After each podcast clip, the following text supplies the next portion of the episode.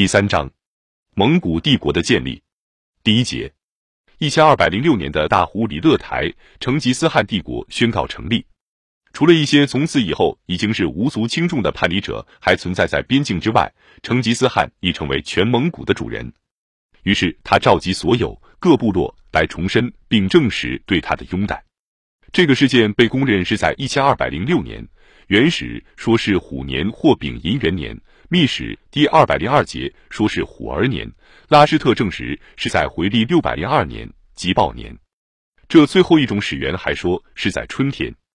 由此可知，成吉思汗是在公元一千二百零六年的春天，于沃难河上游召集了一个大呼里勒台集大会。他升起九尾或九游的白尾道 （Chagantu） 新蒙古帝国的旗帜，并为自己再次加上汉的称号。拉施特告诉我们，他于登上宝座时候，使人们确认他的成吉思汗的尊号。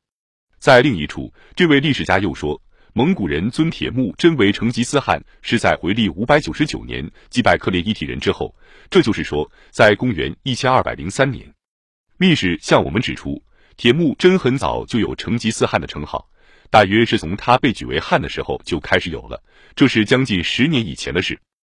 而且，密史从技术第一次的推举时为始，即不再称这位征服者为铁木真，而改称他为成吉思汗或和汗。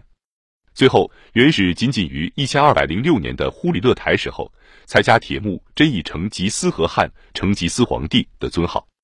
值得注意的是，山蛮阔阔出在这个更广泛的和更隆重的重新推举之中，似乎扮演了非常重要的角色。密史和拉施特书都用宗教的称号。即贴补腾格里来称呼他，后面要说到这个称号具有很近上天的意义，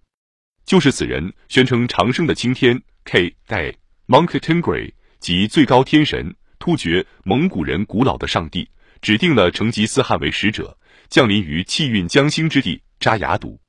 借助于这种观念，成吉思汗自称以长生青天的帮助和忽悠，我战胜了克烈异替人，并基于最尊地位。并且让人们相信他的即位是靠了长生青天 Monkeytengreen Kuchunder 的威权或气力。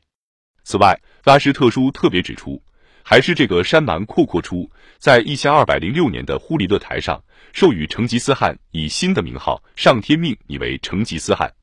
据说，阔阔出在驳倒了若干其他首领关于名号的建议，例如古尔汗的建议之后，他说，这位征服者必须采用一种崭新的称号。拉施特明确认为，对蒙古英雄的又一次受命，将他抬高到皇帝 p o d i k a 的地位。